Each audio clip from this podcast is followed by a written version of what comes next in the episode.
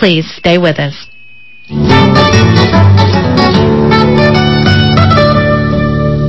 Good afternoon, and welcome to Cover to Cover Open Book. I'm Amelia Gonzalez. Today we bring you an interview with Dr. Shakti Butler. Dr. Butler is the executive director of World Trust, a nonprofit organization committed to creating sustainable communities. There, she initiated Heart to Heart Conversations, a national program of public dialogue that speaks to critical social issues of race, gender, class, and sexual orientation. Dr. Butler is a producer and director of the groundbreaking documentaries The Way Home and Light in the Shadows. She's here to talk about her forthcoming documentary, Making Whiteness Visible. This film weaves together the experiences and stories of white women and men of various ages and backgrounds who have worked to gain clarity and understanding of what it means to be white in the United States. I started by asking her to describe her upcoming film, Making Whiteness Visible. This new film actually features the experiences of stories of white women and men who have worked to gain insight into what it means to challenge notions of racism and white supremacy in the United States. And so what they're really doing is sharing their stories about how they became aware of issues of race and how they move through all the places where white people can tend to get stuck when dealing with issues of race. So they're actually teaching as they share their stories. And uh, the purpose of the film is to be a powerful catalyst for dialogue for the people who are watching it. So there's a lot of learning that can go on, transformative learning. Who do you see your audience being when you work on these documentaries? Well, you know, my experience has been that it's everybody. And by everybody, I mean, yes, we do work a lot within the educational system, college systems, but also in nonprofit organizations and, you know, spiritual and religious institutions and government institutions because we're actually dealing with a subject that affects everybody. So we have a very broad audience. I know that you have included quite a few of white men and women that have made race an issue in their political work. What is important about white people acknowledging racism and the role of whiteness? Mm-hmm. I believe, and and my experience has been that normally when we're having conversations about race, or when there's a conversation about oppression, whoever the target group is, they are always in the position where they're explaining their story, explaining their situation, explaining how they're affected. And of course, racism is a dynamic that involves more than the people who are affected by it. It's by the people who are also participating in creating systems that uh, keep us from living in a society that's equitable. And in this particular case, those people are white people. And I think it's very important for white people to be able to teach for, I'll say, two primary reasons. One, because they can talk about their experience of what it means to be white in a way that I can't. And so they can capture the ear of other white people in a way that I cannot. And secondly, because I think it's empowering for white people to be able to say, yes, this is what's going on. This is how we participate in the system. And now, because I'm conscious about it, I'm at choice about how I want to behave and how I want to intervene both at the micro level, which is the personal and interpersonal, as well as the macro level, which is, you know, systemic community kind of um, places and organizations. Mm-hmm. Well, I wanted to ask you about that conversation at a very personal level because you have the the patent answers uh, many times when you have a person of color saying, you know what, I feel that there's a, a race dynamic taking place here. Mm-hmm. And so many times, even within the progressive movement, you have, no, it's not. You know? Yes. and so, who defines that? Well, first of all, in speaking about definition, uh, I think that racism is probably one of the most misused words. Racism is more than bigotry. It's, it's you know, being a bigot, uh, as it's stated in the movie, is an equal opportunity phenomenon. Racism is about taking those ideas that are either not fully formed because they people don't know uh, people of color, and so there's stereotyping and there's prejudice and all those kinds of things. But it's taking those uh, um, aspects of being and translating them into policy and law. So it's about power. And I believe that when one really starts to look at what racism is, then there's more deconstructing that has to happen. And, and white people, like most people, want to believe that they're good people and they don't want to feel guilty and they don't want to feel shame uh, about participating in a system that they would rather have just not be there. it's very challenging. People get really threatened by the notion that they have a privilege because I think it, again it makes them feel guilty, and they you know they want to feel good. They want to feel I'm a good person. I'm a good person. Why are you saying this about me? I didn't do anything. And that's right. They didn't do anything. They just were born white, and so they partake of this unconsciously. But you have to become aware of it at a certain point I feel, if you want to live with some integrity, living in the United States. There's a lot of good people that are doing amazing work and a lot of good white people doing amazing work. Right. And so how do you create that, that bridge, if you will, to engage in the dialog mm-hmm. without having people feel like they have all of you know, the, the stigma of racism weighing on their shoulders as a, an individual. Right. Um, I personally believe that what we do with these films is actually an equal opportunity learning session. Having said that, I do believe that people go through all kinds of feelings. Some people feel guilty, some people feel embarrassed, some people cry, some people have a whole well there's a whole range of reactions that happen. That's not really my concern. My concern is how do we as a society begin to learn how to talk about things that are hard? And how do we do that without getting trapped in a dualistic dynamic that says, I'm right and you're wrong? Only. Mm-hmm. I think that as a nation, as a world, we need to expand our capacity to understand what it means to be paradoxical beings we as people are able to be wonderful and we can also be horrible. You know, we have our good side and we have our shadow side. And that being said, if we do not begin to cultivate the capacity to have difficult conversations, then what happens is we get lost in a world of denial. We get lost in a world where equality cannot live. And that is the point of being able to talk about this stuff. So of course all kinds of feelings come up but that's not the intention. And I think because the films that I have created and this one that I am creating is grounded in the intention of trying to pull forth people's greatness, um, that that it presents a posture that allows people to have deep and meaningful conversations that actually support change. Now, you made reference to the other films that you have produced and directed, mm-hmm. and I wanted to talk a little bit about this because this is part of a series, right? Yes. Yes. And you uh, first started with The Way Home. Yes.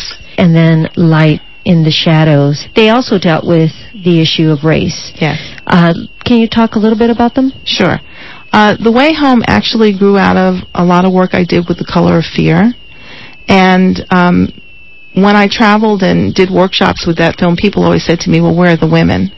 And I started dreaming about women and women being able to bring their voice, bring our voices to this topic because I feel that we we present um, and and study and uh, work with issues differently than men. And so we created eight separate ethnic councils of women because I know as an African American woman that there are conversations I'm going to have within my own community that I'm not going to have out in the general public. And I really wanted to be able to get at, well, you know, what do Arab women talk about when they're amongst themselves and they're talking about race? What about, you know, Native folks and Latinas and Asians and multiracial people and so on and so forth. And so we created a process to try to capture some of those conversations. The second movie, Light in the Shadows, actually shows where and how these conversations can break down. And so it's really for people who've already done a lot of work And again, it was the co-facilitators of the women who participated in the way home that actually were having some friction and we get to look at how that happens. This particular movie is different in the sense that having done so many workshops at this point, I mean, literally hundreds and hundreds of them, there is a dynamic that always happens. And I wanted to be able to create something where white folks could take the lead and where they could actually teach, um, not by having all the answers, but by being able to share their process. And and have that offered as an invitation for other people to engage in a process of learning because as we know uh, dealing with oppression is a process you can't just give somebody the answers and say, okay, now this is what you're supposed to do. And of course, that's where we all get stuck. We want to be politically correct. And I think Tim Wise really talks about what happens with white people when they get stuck in, and also haven't had the experience. I mean, you know, we live in the Bay Area, but I travel across the country, and uh, it's pretty scary out there. Uh, for white folks who just do not have any interactions with people of color at all.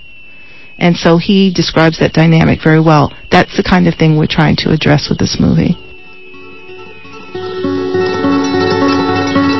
And so when young white people say, and it is a litany of things, um, they're making a mountain out of a molehill, they're exaggerating, they're hypersensitive, they make everything about race, all of those comments are about being able to have been in this white space for all your life and never have to think about how that was a racialized space so that when a person of color brings up racism to most white people, particularly young white people who have no sort of historical memory of race, let alone contemporary understanding, to them it's like, well, race wasn't in the room until you brought it up, right? Race was not a problem until the black person says it or the Latino says it or the Asian Pacific Islander or the indigenous person brings it up. Then race is in the room because they've, again, never had to think of their space as racialized space because they don't know the stories of their own parents. How did their parents get that house?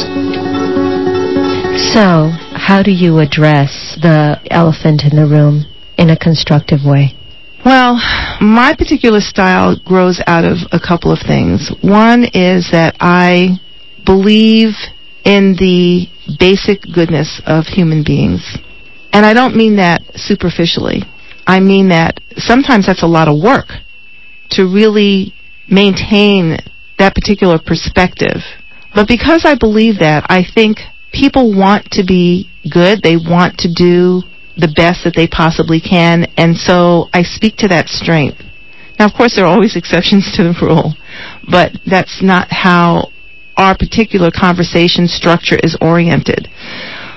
And each film has a conversation guide. And the, and so the guide is, is put together to try to invite people to go deeper, to see who they really are and how they're showing up in the world. In this particular um, video, there are eight sections. And this might uh, give some kind of idea. And because the guide will be aligned with these eight sections. The first section is the open, which sort of gives the context or the central premise of the film. The way we handle that is that when we work, we always start with what's called a conocimiento which is building community. You can't do this kind of work unless you build community with the folks in the room, and you have to take some time to do that. The second part of the film is called Beginnings, which are childhood or childhood experiences of racism or beginning to notice that there's difference. The third is called The Ground Shifts, which is um, these people leaving home going off to college or wherever they go and having experiences that lead to an understanding of racism being more than personal, that it's also institutionalized. The fourth section is called the sickness within, which is that shift in consciousness that says, I'm beginning to see that there's a problem, and that problem includes us, meaning white people, and that we as white people can be in denial but it's important to understand that we are racialized beings. We live in a racialized society. The fifth section is called conversations, which is how do we do the work? Which is the need, it establishes the need for white people to teach, to talk, to reach out to other white people who would never listen to me. The sixth is called the labyrinth, is that even though I'm engaged in learning, you know, it's not a straight shot. There are places where I'm going to get stuck, where I'm going to fall back into not knowing. And it's good to be able to talk about that. The seventh is called A Thousand Little Cuts, which are the daily textures of racism and how privilege is working, worked into society and what the effect of that is upon people of color. And the eighth is called The Life I Would Live, which is envisioning the future, why we must continue to work on this issue. You've been listening to Dr. Shakti Butler, and we're talking about her latest film project, Making Whiteness Visible. I'm Amelia Gonzalez, and you're listening to Cover to Cover Open Book. You know, it's interesting that you end with the life that I would live mm-hmm. Because a lot of times I find that within the movement we are so geared towards fighting against mm-hmm. and not really thinking about what we're fighting for. Thank you. And and that that is where we get stuck sometimes. Mm-hmm. And I wondered if you could just talk a little bit about how to get unstuck, if you will. well, I, I'd actually like to respond to that both at a personal level and then at maybe at a broader level. Um, my particular way of getting unstuck is through spiritual practice. I mean, I would say I would call myself a spiritual warrior. The practice that calls me most is meditation and chanting. And I meditate and I chant to move through not fly over or to go around difficult situations. It is a practice, and I think that that carries me to being able to extrapolate on that and say, being able to move through hard things is something we have to practice.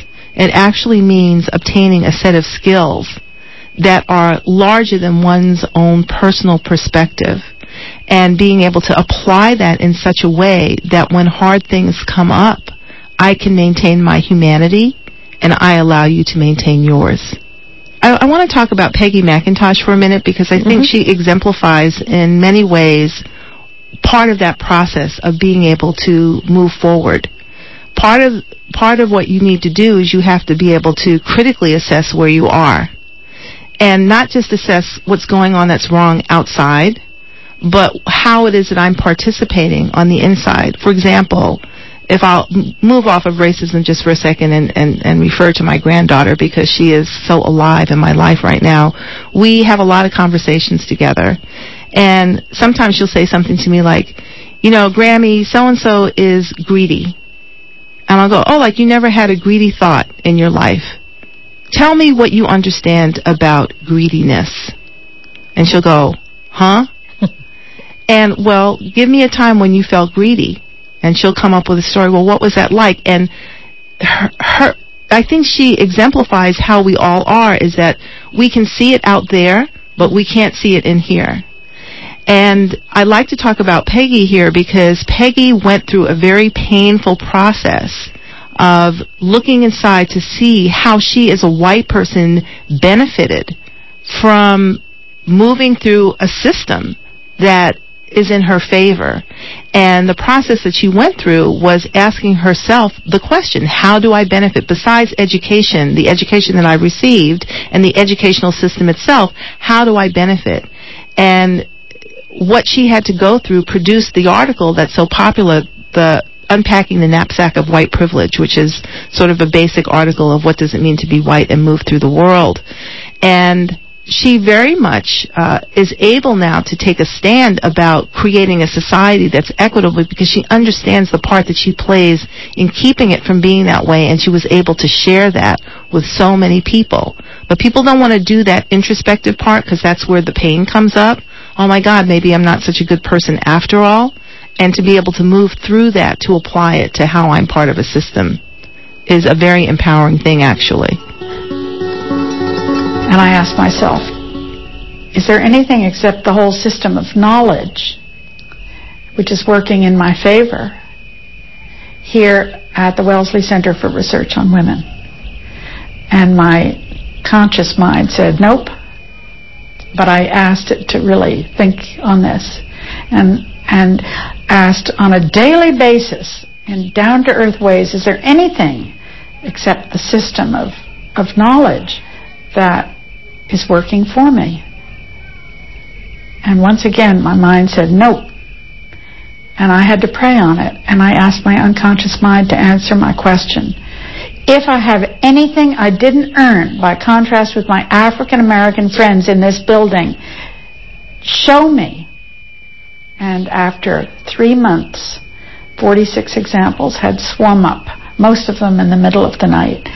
And if I didn't flick on a light and write them down, they'd be gone by morning. Because I didn't want to know them. They were messing up my view of myself as a person who'd earned everything I had.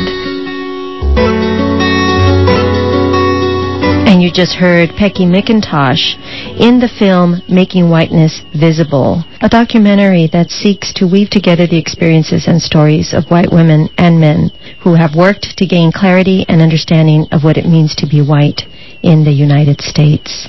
And I'm here with Dr. Shakti Butler, and we're talking about the film. Maybe we should talk about where it, you're actually going to be playing it. It's a work in progress. When do you see it coming out? I better finish it by the end of April, but if I don't, definitely by by the end of May. So soon. We're actually going to show some clips from the video this Sunday on March 12th at the Pacific Film Archive in Berkeley. And it's from 2 to 5, and we will be actually having a sample conversation in the audience. We're trying to raise money to complete this project, and so it is a fundraiser, although the entry is free. Bring their checks, bring their open hearts, bring their willingness to be part of a solution or be part of a process that's working towards making the world a better place. Sometimes we think that white people are not affected, that walk around in the society being disaffected by racism. The fact of the matter is, is that they're very much affected.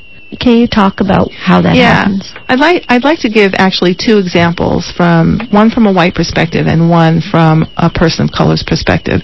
And I'm going to refer back to Peggy. She talks about her process of writing the article that she did later on about being able to break through this interior prison state, being able to be able to move more freely in a in a world that isn't hampered by you know who are the good people, who are the bad people, and all the stereotypes that come along with that. Um, I think a very poignant example of the difference between being white and being a person of color, and of course this is not an absolute, this is an example, um, is given by Francie Kendall in the film when she talks about a conversation that she had with a Latina uh, about becoming friends, and that what this woman said to her literally rocked her world. I think what's so powerful about this is that it's the kind of story that when it's told, a white person could easily say, she's being hypersensitive. She doesn't have it right. Instead of listening to the story and really hearing this person's experience without making it right or wrong.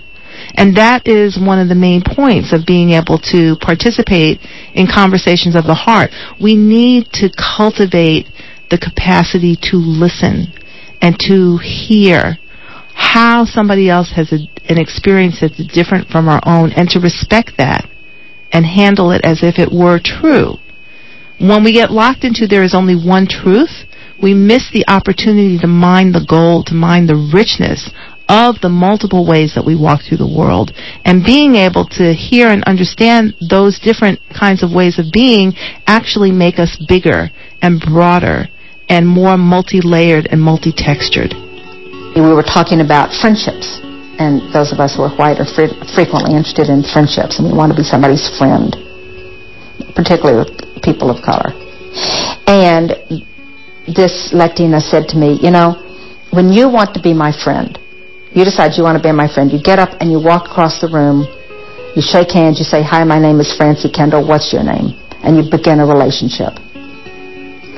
When people of color decide that they will again try to be friends with a white person, we are crawling on our, this is what this woman said, I'll never forget it. We are crawling on our knees over the broken shards of relationships that where we thought we could trust someone. You just heard the voice of Francie Kendall in the film Making Whiteness Visible, where she talks about her personal experience of having a very different view of friendship. Finally, I know that you have intent of this video to create powerful dialogue about this issue and creating those bridges. Yeah, I mean, I think the purpose is to have powerful dialogue so that people can change. You know, that's what we want. We want change. We want people to be able to become conscious so that they can make different choices. Different choices. Yes, Can different explain that? choices. Yeah, I think that, uh, you know, actually, let me say it like this. Uh, I remember uh, being a student and studying a German philosopher by the name of Hegel, and he he says it very clearly. He says, in the master-slave dynamic or the master-servant dynamic, the master doesn't have to know the world of the slave or the servant, but the very existence of the slave and the servant depends upon knowing the world of the master. That means that something's missing. The master is not having a full range of color and, and context for walking through the world, and the slave or the servant is also missing something, which is freedom. And wouldn't it be powerful if we were able to imagine a dynamic world where we were free, able to be at the fullest of our potential as human beings, and creating a society where everyone has an opportunity to be the best that they could possibly be. That's what I'm looking for. I'm looking for making small little steps in creating a world that is more equitable for all people.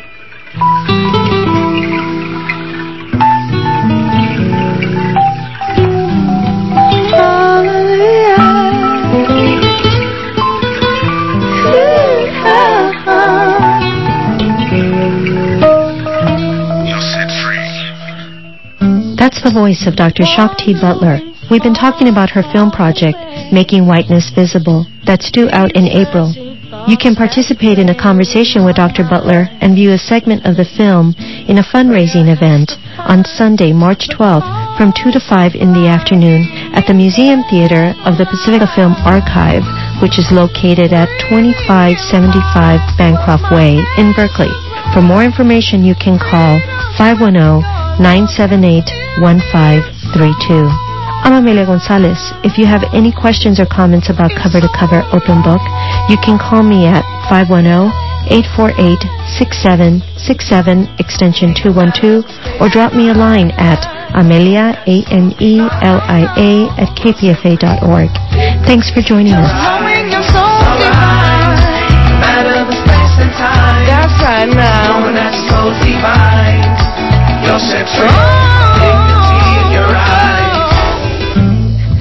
Knowing that I can only be my journey will set me free cause I need no time to impress only got love to give. It's up to you to receive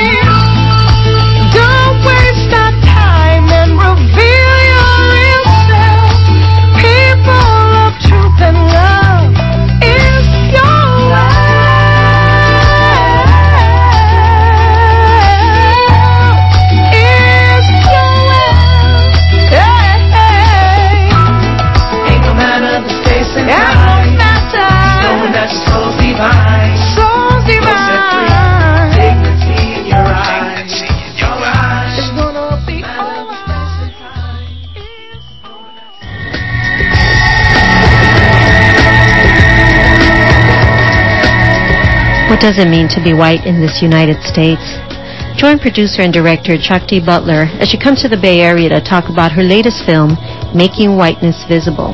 You can view a segment of the film featuring notable anti-racism activists like Peggy McIntosh and Tim Wise at the fundraising event hosted by World Trust and Speak Out on Sunday, March 12th from 2 to 5 in the afternoon at the Pacific Film Archive located at 2575 Bancroft Way in Berkeley. For more information, you can call 510-978-1532. Hi,